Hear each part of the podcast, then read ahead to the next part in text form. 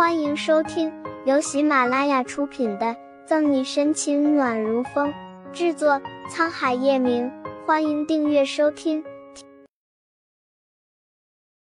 第七百五十七章，制定一下计划。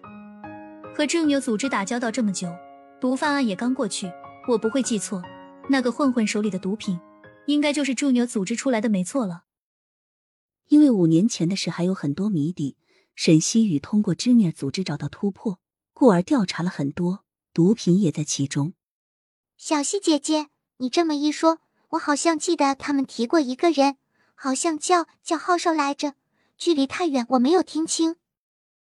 林一元提了一个重要的线索，没跑了，就是重牛组织。沈西更加确定，考虑目前林一元身处险境，able 不知所踪。沈西决定尽快带他回到国内，毕竟在异国他乡有太多不可控的可能性。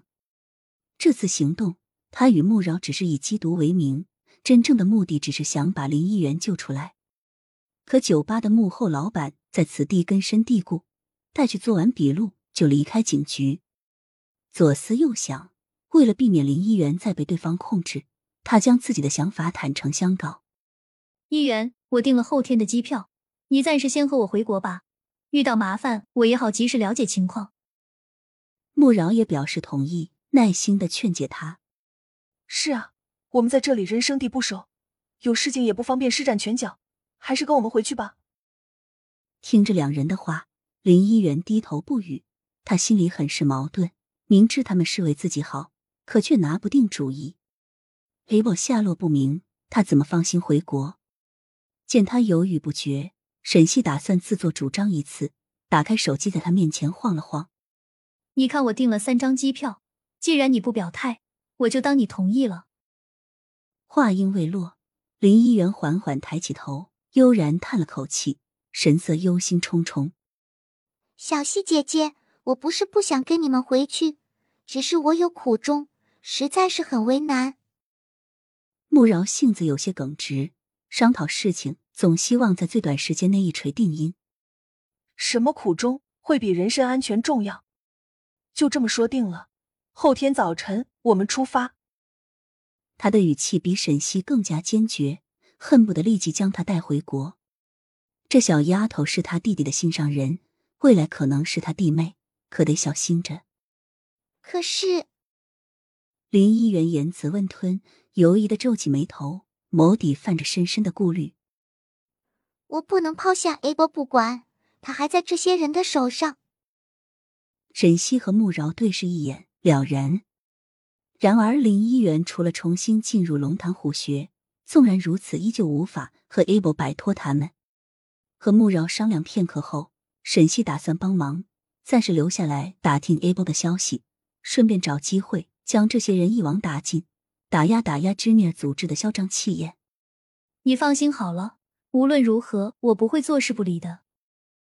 沈西语重心长的让林一元放下心里的压力。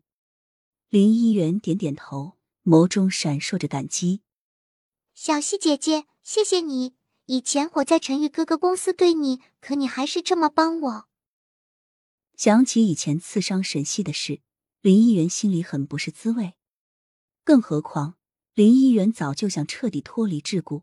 尤其是让林俊重获自由，不想眼看着他因为想要报仇，被培养成冷酷无情的杀人机器。叶晨玉的名字飘到耳畔，原本满心热忱的沈西顿时面色黯淡下来。出国这段时间，他至今没有与叶晨玉联络过，而他也没有一丁点动静，仿佛两人再也没有任何关联，只是天各一方的陌生人。既然这样，我们就要制定一下计划。到时候再。同样担心 Able，穆饶凝神思索着，突然注意到沈西在走神，他停下嘴里的话，伸手在沈西眼前晃了晃。怎么了？沈西这才回过神来。